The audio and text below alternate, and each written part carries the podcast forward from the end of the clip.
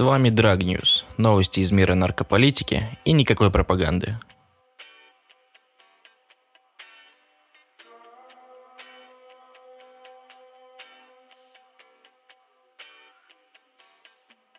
Ну что, всем привет, нас давно не было. Сегодня у нас Drug News, мы поговорим про новости, о том, что происходит сейчас в мире наркополитики.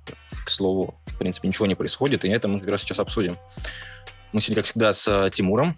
Тимур, передай всем привет. Да, всем привет, это Тимур, и, наверное, должен представиться, да, что я юрист фонда... Ну, если тебе, да, так... Я не знаю, как комфортно, как нужно. Ну, хорошо, я уж если начал, давай я представлю, что я не просто Тимур, какой-то Тимур в вакууме, а я Тимур, юрист фонда имени Андрея Лялькова, один из юристов, вот, и тут я должен сделать такую сноску, вот, который является иностранным агентом, по мнению Минюста Российской Федерации, вот. А, ну не Тимур, а фонд имени Андрея Жукова. Да, фонд имени Андрея Жукова. Тимур пока нет. Пока. Так, ну, какие у нас новости? У нас нет никаких новостей, правильно?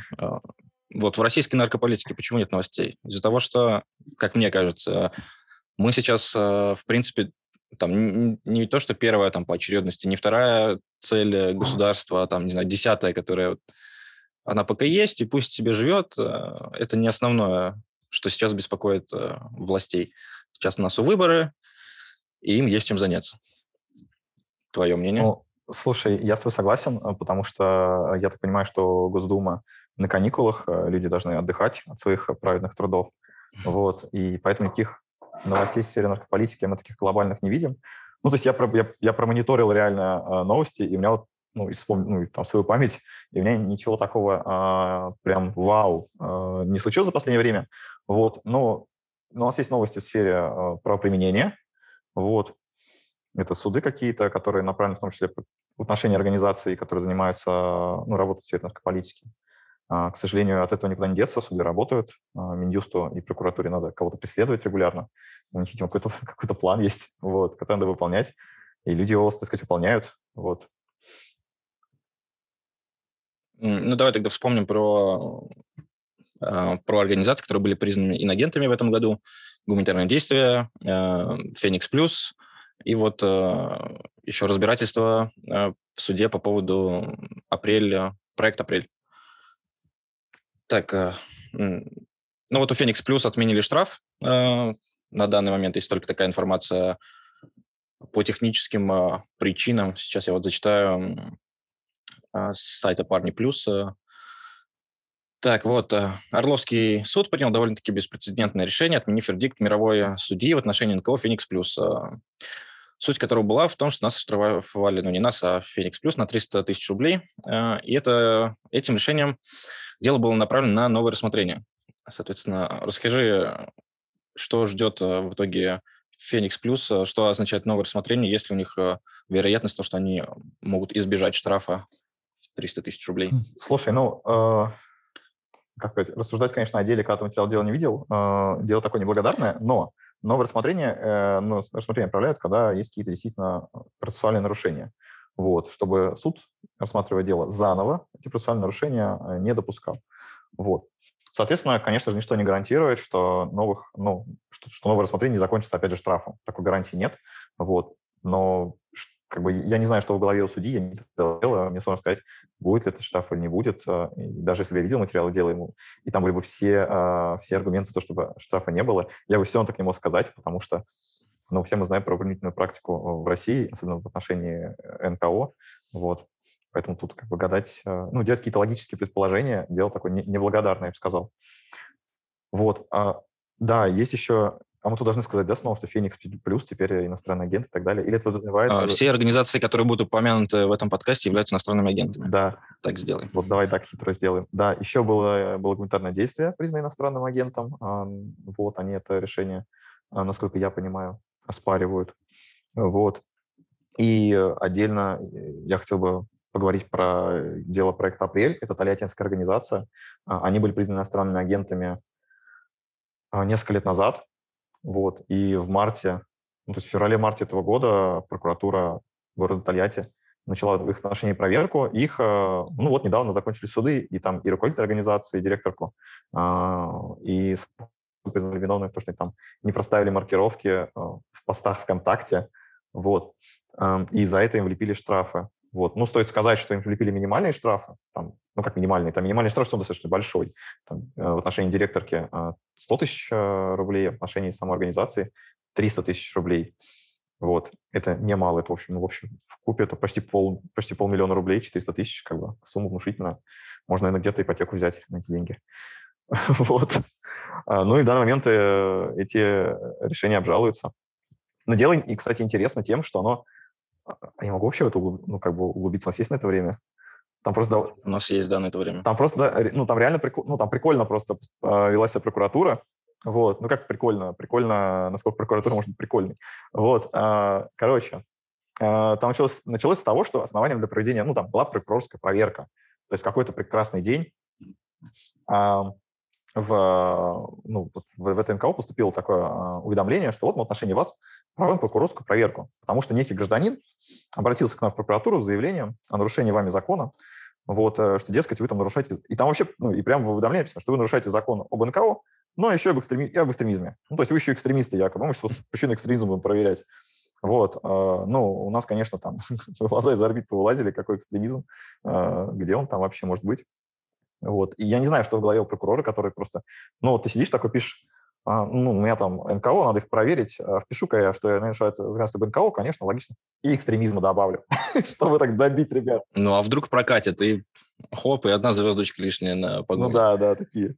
Вот, но там прикол в том, что как бы, ну, мы приходим, потому что я там приезжал в Тольятти, вот, мы приходим в прокуратуру, и к прокурору говорим, а в чем дело-то, ну, что происходит вообще?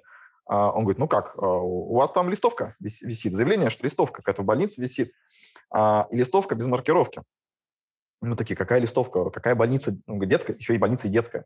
Вот, какая детская больница вообще, о чем речь? Короче, выясняется, что некий чувак якобы в детской больнице увидел листовку, что там как про профилактику ВИЧ-инфекции, что-то такое, и который распространялся проектом «Апрель». И эта листовка была без маркировки. И некий чувак об этом сообщил в прокуратуру.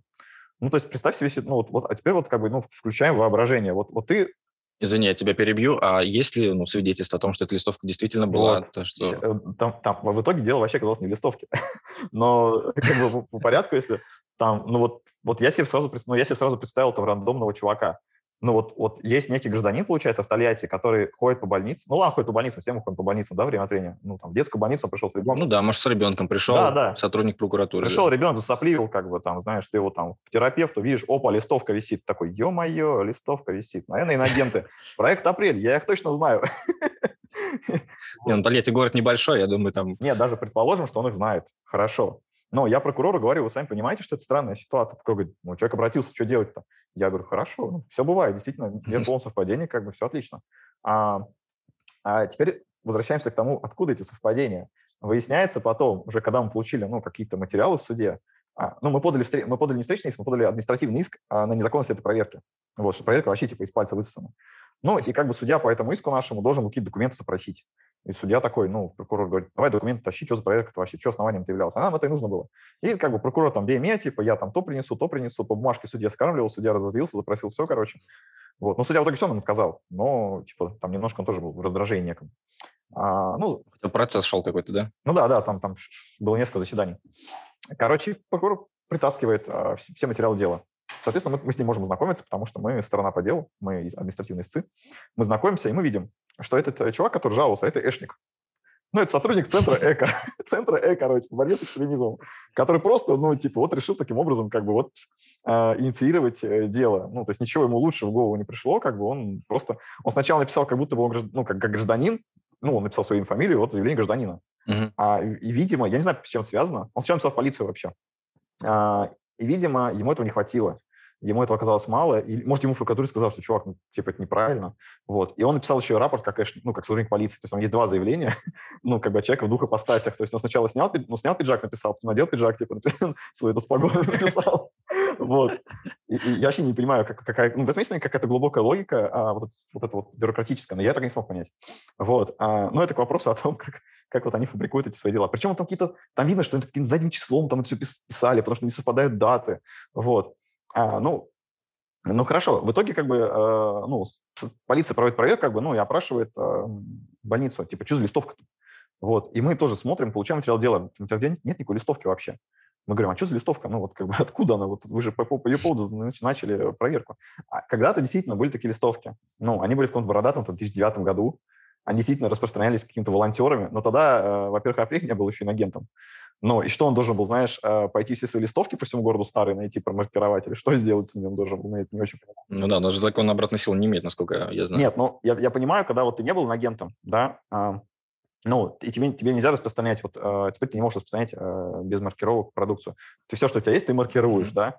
Ну, там печать вот эти ставишь идиотические, хорошо. Но ты же не можешь, да, действительно, ты же распространил эту информацию когда-то. Где-то она там валяется, не можешь за нее отвечать совершенно никак. Ну ладно, а сотрудники полиции выполняют свою работу, они опрашивают этих сотрудников поликлиники, ну, вот, больницы детской, чтобы закрепить, что листовка действительно была обнаружена там в детской поликлинике там, города Тольятти, там такого-то района. Ну, и там... Там опрашивают, по-моему, руководитель юридического отдела этой больницы, и она говорит, слушайте, у нас никакой такой листовки вообще не висела. Вот, ну реально, у нас ее нет. Типа, где вы ее нашли вообще? Ну, и это есть материал дела, что она дает такие показания, типа, ну, такой листовки не было. Ну, и тут, видимо, они поняли, что листовка, видимо, какая-то шляпа, надо что-то новое придумывать. Вот, и они начали мониторить соцсети это НКО. А НКО была, как, ну, есть страничка ВКонтакте. Ну, проект «Апрель» — страничка ВКонтакте. И они как бы нашли там запись 2019 года. Я еще отмечу, на страничке ВКонтакте на их есть в двух местах. В заголовке есть, что это иноагент. И там еще в описании странички есть, что это иноагент. Но этого, оказывается, мало. Нужно, чтобы у тебя каждый пост был промаркирован, и там репост, что этот пост сделан иноагентом. Вот. Ну, что тоже довольно странно, потому что таких требований как бы в законе нет. Ну, типа... Ну, просто нет. В отношении СМИ так есть. Ну, ты видишь, да, вот «Медуза» маркирует каждый свой пост. Да. В отношении СМИ такие требования есть. В отношении НКО инагентов таких требований нет. Вот, как бы. Но судье вообще было... Как бы мы все эти аргументы там в документах в суде заявляли, мы все это судье доносили, что, во-первых, там проверка проведена не пойми как, вообще не пойми кем. Но это ладно. Но во-вторых, что, как вот должен был сотрудник НКО, который не юрист? Да и даже если бы он был юрист, вот меня тоже вот спроси, я общался с коллегами из других там, организаций, говорю, новенько. Меня спросили, как маркировать посты в соцсетях. Я тоже скажу, например, маркируйте просто всю соцсеть и все. Но, видимо, уже этого, мало, нужно уже каждый пост отдельно маркировать. Так что имейте в виду, господа инагенты, если вы слушаете наш подкаст, маркируйте каждый пост, каждый твит, я не знаю, что еще. Ну вот, и судья как бы все наши эти аргументы вообще не принял во внимание, или не принял. Я не помню, кстати, судья был мужчина или женщина. Там два судьи. Там было два дела, одна руководитель организации, другое отношение НКО.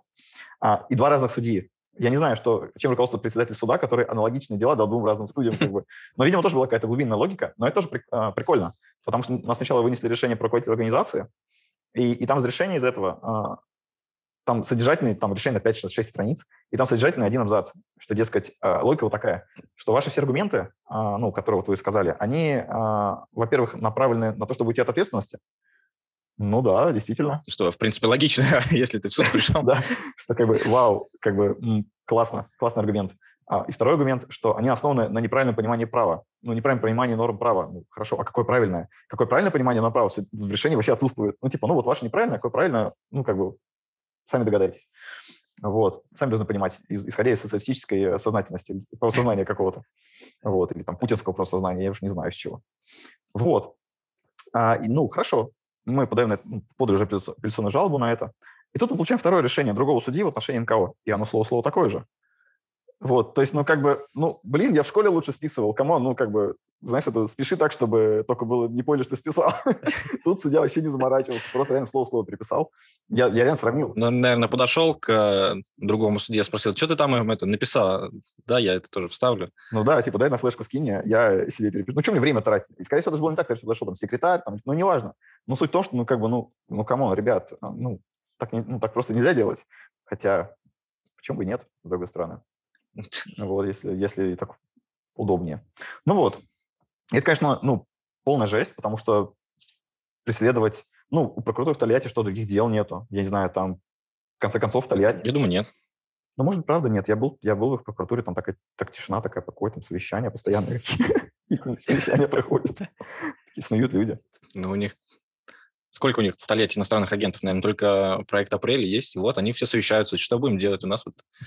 Слушай, иностранный агент под боком. Я допускаю, что да, у них там засел ворожина, окопался, иностранные деньги там подрывает просто здравоохранение Тольятти, хотя здравоохранение Тольятти там подрывать нечего, там все подорвано уже в контексте ВИЧ-инфекции, гепатита, там просто кошмар как бы.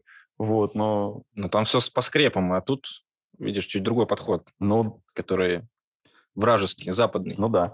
Вот. Единственное, что нам удалось в этом деле, это привлечь прокурора к ответственности за то, что он там не давал нам ознакомиться с делом и что-то, ну, где-то там накосипорил, короче. И мы на него тоже нажаловались, и с него в итоге там взыскание какое-то сделали. Ну, типа, сделал гады, сердцу рады, что называется. Вот. Я думаю, так, пожурили пальчиком, сказали. Не, ну, с него там какую-то премию, что ли, лишили. Не что-то такое. Ну, я не знаю, короче. Вот. В общем, у него теперь на вас зуб точно есть. Наверное. Так, а... Расскажи, вы до конца будете идти, то есть до ЕСПЧ с этим делом, или планируете остановиться на каком-то моменте? Слушай, ну, да, я так полагаю, что до Европейского суда, потому что понятно, что ну, сразу начнем с того, что в России прецедентов успешных дел по маркировке, вот таких вот, их просто нет, ну, их там 0. То есть я таких не знаю, и все, кого спрашивал, мне тоже сказали, что таких дел нет. То есть смысла в России имеет смысл только просудиться, вот, и дальше идти в Европейский суд, вот, потому что, ну, выбор у нас просто не остается. Ну, будем честны, чтобы не признал Европейский суд, в России это ничего не решит. Ну, как бы не будет исполняться решение Европейского суда. Ну да. И тут мы плавно переходим к исполнению решения Европейского суда. Вот. А ты так специально... Подводочка. Ты специально подводку это сделал, да? Так? Или так вышло? Будем считать, что да. Ну ладно. Да, слушай, раз мы говорили про исполнение решения Европейского суда, то да, как-то Российская Федерация... Нет, стоит сказать, что Российская Федерация решение Европейского суда, ну, в принципе, исполняет по большому счету. Он там штрафы компенсирует, да, насколько я знаю, но... Да, штрафы компенсируют. Не оправдывает тебя здесь, в России, ну не всегда, по крайней мере. Не, почему? Особенно по митинговым статьям, нет? Я, честно говоря, ну, я не хочу врать просто, я такой информацией не владею. Вот. Ну, конечно, это не наше поле, ну, да. Не будем лезть. Вот. Но если мы уж заговорили про пересмотр решений, то я тут не могу не коснуться одного нашего дела, которое в Европейском суде мы выиграли в феврале 2020 года, что ли. Ну, короче, вот. Это дело ЕИ, как правильно сказать, ЕИ против России. Это дело о лишении женщины наркозависимой родительских прав в отношении детей. Вот, и вот, которым мы подавали, я подавал эту жалобу в 2014 или 2013 году. Ну и вот там, через 6 лет Европейский суд вынес решение, что лишение детских прав незаконно, в нарушении, ну, была нарушена статья 8 Конвенции. Вот, мы, соответственно, это решение получили. Дети в настоящий момент под опекой в другой семье. Вот, их не установили, они под опекой просто. Ну, то есть, соответственно... Есть шанс вернуть. Да, есть шанс вернуть, потому что если бы их установили, то там уже не было возможен пересмотр, потому что установление такое дело, его там обратно, так сказать, ну, не провернешь. Вот. Но они под опекой. Дети, вот, и мать, вот, которую лишили, она на связи с опекунами, насколько мне известно. На связи, да, они есть... милейшие люди, ну, как бы она вот с ними на связи, общается. Они... Угу. Вот, и мы такие получили решение Европейского суда. Ну, что же получили решение Европейского суда? Европейский суд не присылает решение, ну, вот мы его там на сайте видели, нам пришло уведомление, все как надо, мы это перевели на русский язык, завели у нотариуса, приходим в суд с заявлением о пересмотре, подаем заявление о пересмотре. Вот. Ну, и, значит, думаю, ну, как можно не пересмотреть, что тут решать. Вот. Но у нас Головинский суд отжег, вот, и отказал в пересмотре, потому что, дескать, те обстоятельства, которые установлены судом российским, они решения Европейского суда не опровергнуты. Женщина все еще. Женщина как бы... Только... Наркозависимая. Да. Дело в том, что она уже и как бы не наркозависимая, потому что она снялась с учета, но все же. Даже так, но это, мне кажется, должно как-то повлиять, разве нет? Слушай, не повлияло. Мы все сказали судье, но судья, сославшись, я сейчас не буду утомлять тебя протоколами вот этими всеми, там есть протокол, который говорит, что, в принципе, не все решения Европейского суда являются основанием пересмотра национального, ну, пересмотра дела. Должно быть там несколько условий. Вот. И одно из этих условий, что нарушенное право все еще влияет негативно на жизнь человека. Вот. Второе. Слушай, я уж не вспомнил. Ну, не суть. Короче, в нашем деле все эти условия есть. Я это судье объяснял. Я говорю, ну как? Вот нарушение, вот оно повлияло на человека, до сих пор влияет, дети до сих пор не живут с матерью, как бы, ну, она до сих пор, ну, как бы, не может установить свои родительские права, ну, то есть формально может установить, может подать иск о восстановлении, но, как бы, у нас другая процедура, вот, судья такая, типа, ну, нет, вот, есть протокол, вот, я считаю, что это не так, мне ваши вот эти аргументы не указ, все, идите в апелляцию, апелляция отказала, и вот сейчас у нас будет, ну, как будет, мы уже подали кассационную, она уже, ну, в ближайшее время у нас будет кассационное рассмотрение этого дела, и ну, я надеюсь, что мы уж в кассации-то, я надеюсь, мы выиграем. Вот. Но это довольно печально, на самом деле, что российские суды вот так вот, ну, пренебрежительно относятся к решению Европейского суда. Вот. Я понимаю, что тема там возвращения детей, ну, это тема болезненная, видимо, для судьи, но, в конце концов, это, ну, не ее проблема там решить правосудие, а не вот этим вот заниматься. Вот. Ну, вот мы ждем, что будет дальше по этому делу. Кассация – это, получается, последняя инстанция, правильно? Нет, ну, как последняя. Есть две кассации. Есть сплошная кассация. Ну, когда ты первый раз кассацию обжалуешь, ты обжалуешь кассационный суд общей юрисдикции. Вот. И есть кассация уже дальше, там, Верховный суд. Вот. Ну, и там дальше внутри Верховного суда еще немножко куда-то обжалуют, но там совсем немножко. Но формально вот две кассации в России. Вот. Ну, то есть снова в мировой суд пойти невозможно будет? Ну, там, в европейский, еще какой-то... Нет, мы можем сейчас вот все это обжаловать, и если нам все суды откажут, мы снова, я не знаю, мы, наверное, можем в Европейский суд обратиться, потому что, ну, что это такое? Вот. А во-вторых, ну, если сейчас кассация скажет, что действительно был нарушен, ну, что действительно неправильно было вынесено решение, вернет дело на пересмотр, в первую инстанцию, но, понимаешь, это же время, ну, и, как бы... И... Ну, понимаю, там уже дети вырастут к тому времени. Уже дети, как бы, да, реально, они все это время... Права-то родительские не установлены. Вот, конечно. Вот, это как бы самое неприятное в этой ситуации. Вот. Ну, так что да. Ну, хорошо, что опекун, женщина, она понимающая и входит в положение все-таки.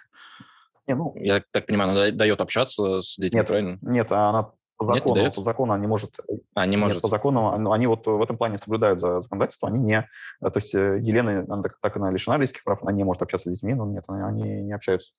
Вот, она просто знает там, об их там, жизни и так далее, но она с ними не видится и не общается. Вот. Ну, это очень печально, на самом деле.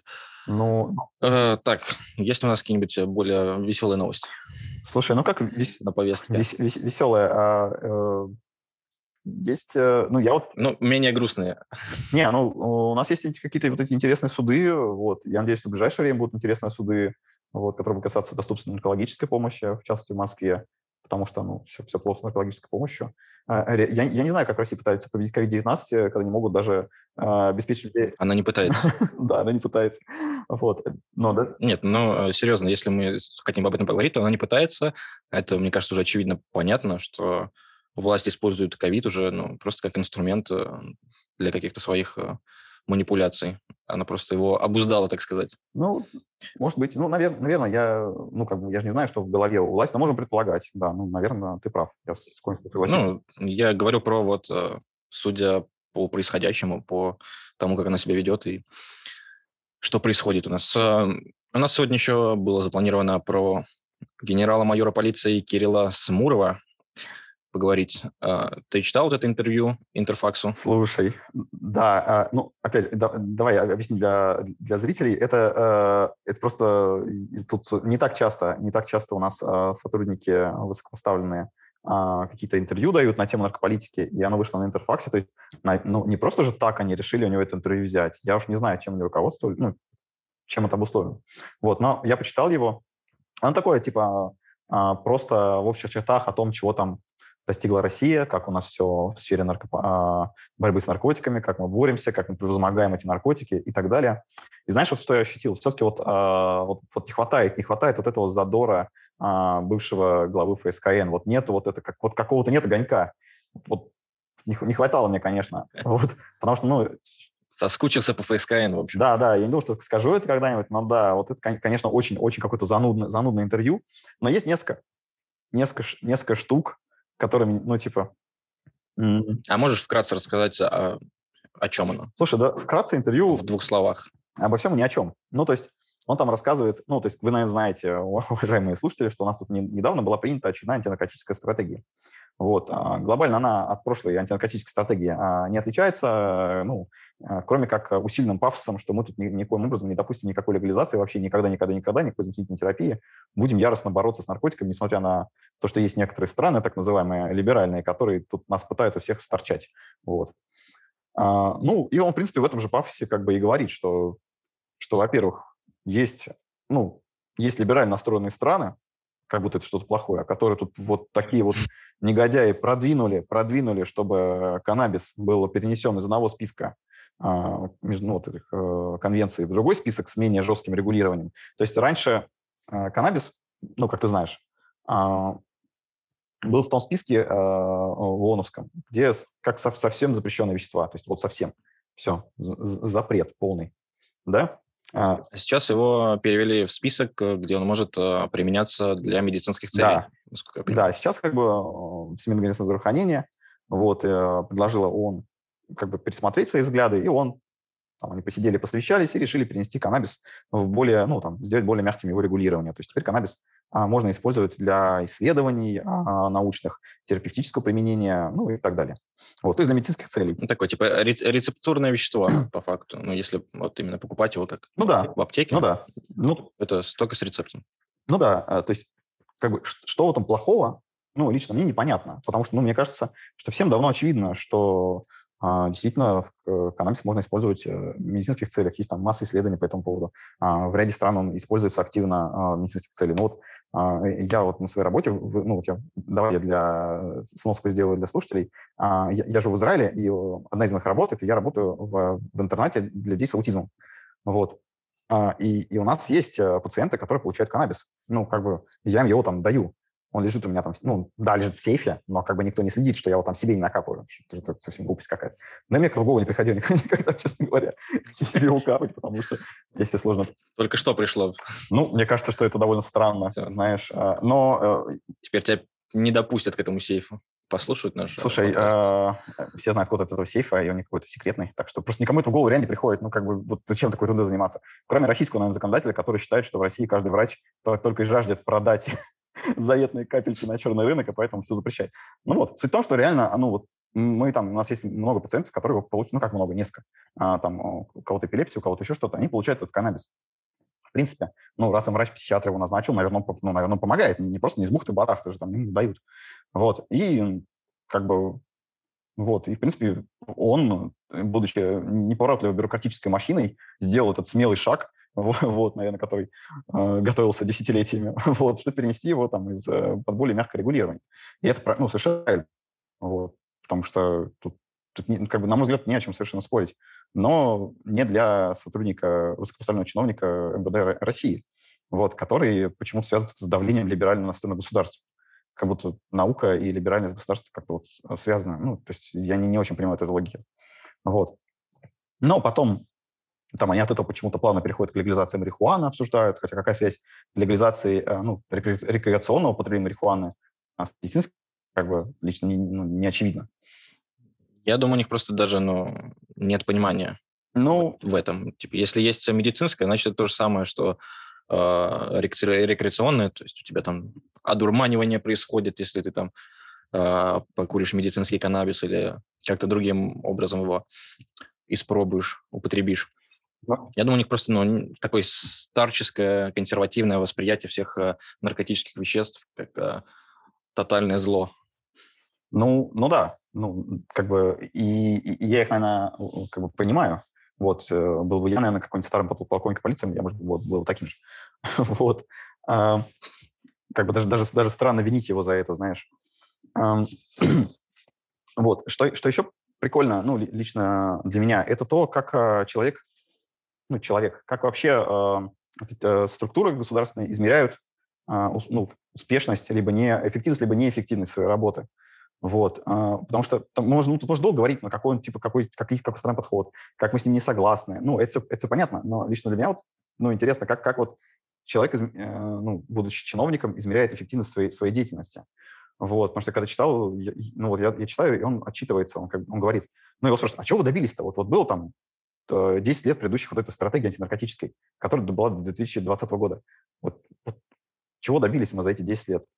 Ну и Появление монополий на рынке продажи наркотических веществ. Да-да-да. Не, ну это тоже, кстати, но нет, он про это умалчивает. Странно. И он говорит, ну как, чему добились? Мы вообще-то тут усовершенствовали антинаркотическое законодательство. Сформировали институт побуждения к лечению. Вот. И сайты блокируем вовсю. Ну, то есть, это первое. Вот как обычно отчитываются чиновники. Вот мы, значит, наши успехи – это то, что мы законы поменяли. Но я не знаю, успех это или не успех. А действительно, законы за 10 лет очень сильно поменялись. Действительно, создан этот институт побуждения к лечению, как корявый совершенно. Вот, потому что побуждать кого-то к лечению, нужно, чтобы лечение было доступным. А когда лечение недоступно, наркологическое, ну, смысл побуждать какой? Смысла особо нет. Вот. Но это ладно. Ну, как бы это одна сторона. Второе, чем обычно отчитываются чиновники от МВД и так далее, это количеством изъятых, пресеченных вот этих вот преступлений, разгромленных банд и вот изъятых наркотиков. Помнишь, ну, ты смотрел, да, фильм «Прослушка»? Сериал. Ну, начал смотреть, да-да-да. Начал смотреть, пока тяжело идет все-таки. Ну, он довольно старый, и в новый лад идет тяжело. Нет такого быстрого развития событий и так далее. Ну да, там нет динамики какой-то. Ну там, да, в отличие от новых сериалов, которые более динамичные, он такой немножко... такой, ну, да, я согласен с тобой. Мне тоже было тяжело. После «Игры престолов», как бы, знаешь, вот, не то. Ну вот, но там есть такой эпизод... где полиция, ну, там, что-то изъяла кучу наркотиков. Я надеюсь, я не путаю с каким-то другим сериалом, но, по-моему, это в «Прослушке» было. Изъяла кучу наркотиков, вот, и этим отчитываются какие-то выборы еще идут параллельно, и они отчитываются гражданам, избирателям, что вот мы разгромили тут вообще всех и вся, изъяли вот кучу наркотиков, там такая гора наркотиков на столе стоит, ну, как бы, знаешь. Вот, и как бы, и мы все понимаем, что это, ну, шляпа полная, потому что сам по себе изъятие наркотиков, ну, как бы, оно не говорит... Мне кажется, наоборот, дискредитирует всю наркотическую полицию. О, политику. Ну, да, ну, с одной стороны, наверное, да. Мне кажется, если ты проводишь антинаркотическую политику, у тебя, в принципе, не должно быть наркотиков в стране. Они должны там где-то на границе останавливаться или еще как-то. Ну, я, конечно, не считаю, что это на границе... Ну, что это вообще важно. Пусть провозят беспошлино. Нет, я не считаю, что это на что глобально влияет, как бы, потому что... потому что я понимаю, что вот это изъятое даже на границе, это же купиться в море, ну, это реально купиться в море, просто, ну, это вот крохи. Вот, и очень странно этим отчитываться и говорить, вот, мы там изъяли, ну, тут он отчитывается, изъяли почти 400 тонн запрещенных веществ, вот, за 10 лет. Я не знаю, много ли это мало, ну, типа, ну, цифра выглядит внушительно, конечно, вот, и тут можно, если кому интересно, посидеть и посчитать. По 40 тонн в год, получается, да? Ну, 40 тонн в год, из них там наркотиков, это на самом деле 300 тонн, остальное прекурсоры, вот, ну, там 270 тонн, итого 27 тонн в год, ну, 20... Непонятно. 20, ну, не знаю, короче, да, мне тоже сложно это оценить, мне кажется, что это, ну, не знаю, короче, этот разговор... такой. Будем еще давайте еще посчитать. Ну да, мы не имеем понятия, сколько наркотиков в принципе ввозится, чтобы сравнить изъятое с поступившим в продажу. Так это не везенное, это просто изъятое вообще в принципе у людей в России. То есть, грубо говоря, тем это более. Все изъятые наркотики. Но, во-первых, они же все разбуторены, ну, то есть в смеси. Вот. А во-вторых, нет особого смысла этим отчитываться, потому что это никак глобально не влияет на здоровье населения. Вот. Ну да, стало меньше наркотиков на рынке, ну, как бы, откуда вы знаете, сколько должно быть на рынке? Вот, это же нельзя просто, это же какие-то абстрактные цифры, которые ни о чем не говорят совершенно. Но они выглядят внушительно. То есть человек читает, такой, ой, интересно. Такой, 400 тонн. Тут, ребята, и представляете, 400 тонн, я не знаю чего. Мясо, может быть. Кокаина вот прям стоит или, там. Ну, да, 400 тонн кокаина, 400 тонн кокаина, как в фильмах с этим, с папой Эскобаром, там все как надо. Вот, на самом деле, это может быть не так и много. Ну, ладно. Вот, ну и дальше вот какие-то такие вот размышления, что мы там... ничего не позволим, ничего не дадим, и так далее. И новые вызовы у нас, и все через интернет, и наркотики, как будто это новый вызов, как будто бы у нас, не знаю, все остальное сейчас не через интернет. Вот. Ну, короче, ничего особо интересного, кроме вот этой логики, которой наши чиновники там руководствуются. Вот процитирую часть из его интервью. Заявляет Смуров, прошу прощения, у генерал-майора. Российская Федерация категорически отвергает любую легализацию наркотиков и продолжит применять уже установленные меры контроля. Вот, заявляет наш генерал-майор полиции. Ну да, нет. Он там прикольно еще рассуждает про то, что в России, на самом деле, очень либеральное антинаркотическое законодательство. Вот, потому что в России, дескать, нет наказания за употребление уголовное. Употребление. Да, ну в России, правда, формально оно не уголовное. Но как бы Ну, административное. Ну, как бы, знаешь, тут хрен редьки не слаще, во-первых, но административное. Вот, оно там, да, штраф небольшой. Реально там... Типа... Но при этом тебя ставят на учет, и сильная стигматизация идет на работе и так далее. Но при этом, ну, во-первых, тебя, да, там ставят на учет, обязан проходить превентивный наркодиспансер и так далее, и так далее. Во-вторых, там не только штраф, там 15 суток могут назначить, а 15 суток там... Это за отказ, нет, от обследования? Нет. Или в целом? Нет, там в целом, там это одна статья. Если ты... Это тоже, кстати, абсурд. Вот. Если ты идешь по улице... Ну, там, конечно, логика такая же, как в отношении людей, которые пьяные за рулем. Вот. Ну, не пьяные, а якобы пьяные даже, да? Если ты едешь на машине... Состояние алкогольного опьянения, ну, да. Если ты едешь на машине, например, и тебя остановил гаишник, и говорит тебе: дуй в трубочку. И ты говоришь: да не буду я дуть в трубочку. Тебя все равно ждет такой же штраф и лишение прав, как если бы ты дунул в трубочку, и у тебя был бы там пары алкоголя. Или как если бы ты пошел свидетельствами, и у тебя обнаружили бы в биоматериале следы наркотиков. Почему это сделано? Ну, тут логика простая, что вождение в нетрезвом виде – это настолько опасное правонарушение, да, настолько большие риски принести вред людям. Поэтому и санкции даже за отказ есть. Презюмируется, что ты как бы… Но если отказываешься, значит, ты как бы признаешь себя виновным, да, скрываешь. Да, да. И оно и в других странах также работает. Ну вот я сейчас учусь в Израиле, у меня есть уголовное право, там один из предметов. Вот в Израиле точно так же в отношении водителей. Если ты отказываешься, презюмируется, что ты, значит, пьяный. Я же не помню, в каком году, в 16-м или в 15-м, аналогичную норму сделали в отношении людей, которые просто в состоянии наркотического опьянения идут по улице. Вот точно так же. Если раньше было как? Человека, ну, встречал сотрудник полиции, и условно он там видел, что человек, по его мнению, находится в состоянии наркотического опьянения. Вот. И говорил ему: дорогой, мне кажется, ты тут употребивший, пройдем-ка на обследование. Я вел его там в диспансер, вот, наркологический, и, значит, обследовал. Вот. И в диспансере, как ты знаешь, каждый человек имеет право отказаться от обследования, потому что это уже не компетенция сотрудника полиции. Ты там на один, ну, юридически должен быть один на один с врачом. И врач тебе дает согласие на обследование и разъясняет тебе, ну, если это нормальный врач, ему нужно сказать: ты можешь вообще-то отказаться и там, условно, баночку не пить. Вот. И если человек отказывается, ну, и раньше было как, человек отказывался просто и как бы, ну, все, ничего нельзя было сделать. Вот. Нельзя было привлечь. Потом наши чиновники, это и есть побуждение к лечению, вот это вот пресловутое, потом наши вот эти вот, что изменили за 10 лет, да, потом наши чиновники от МВД такие подумали: блин, какая-то ситуация. Понял, что-то не так. Да, что-то не так, то есть это как, мы их возим туда, значит, они там в банку несут, негодяи такие. Вот, и решили, что давайте мы их тоже за то, что они в банку несут. Ну что, мы же за рулем людей также штрафуем, ну не штрафуем, прав лишаем, давайте этих также по такому же принципу. Но как бы глобально-то разница в чем? В опасности для общества. Вот одно дело, когда человек, ну, потребляющий за рулем едет по трассе, а другое дело, когда он по улице идет. Но это же глобально разная степень общественной опасности. Но никому, видимо, такие размышления в голову особо не приходили, когда они закон утверждали. Вот, что баланс вмешательства в личную жизнь как бы, и общественной опасности совершенно несоизмерим. Вот. И в итоге в Российской Федерации, ну вот если ты даже отказываешься от обследования, тебе все равно грозит тот же штраф и те же там 15 суток ареста, хотя ты просто отказался пройти свидетельствование. Ну вот. Но лучше просидеть 15 суток, чем потом ходить отмечаться там в наркологическую. Ну да, но это... Или как там это происходит? Ой, ну там, да, там тебя вызывают, тебе суд может подписать пройти диагностику, и ты должен идти проходить диагностику, ну, короче, не очень приятная вся эта история. Вот, но этот генерал, он говорит, что в России-то, смотрите, всего лишь штраф, ерунда какая. Вот, он тут даже, по-моему, про 15 суток не говорит. А вот в Финляндии и Греции там вообще лишение свободы.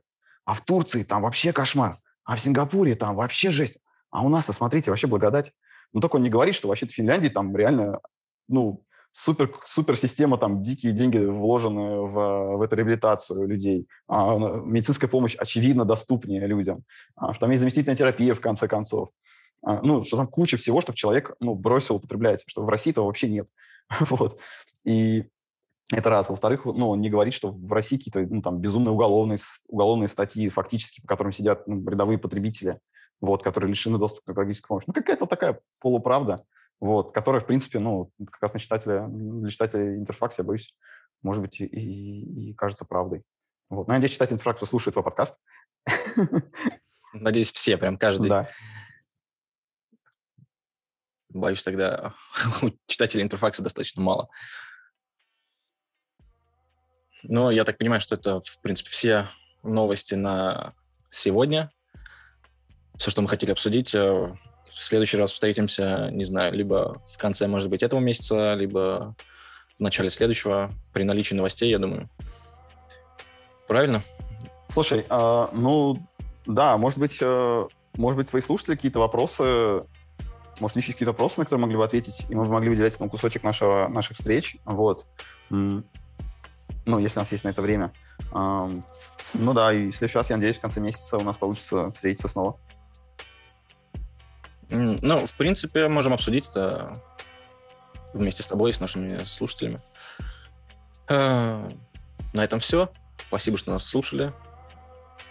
Да. Будем и дальше вас радовать новостями из мира наркополитики. Да, спасибо. Все, всем пока. Пока. Подписывайтесь на нас на всех аудиоплатформах, оставляйте комментарии и рассказывайте друзьям.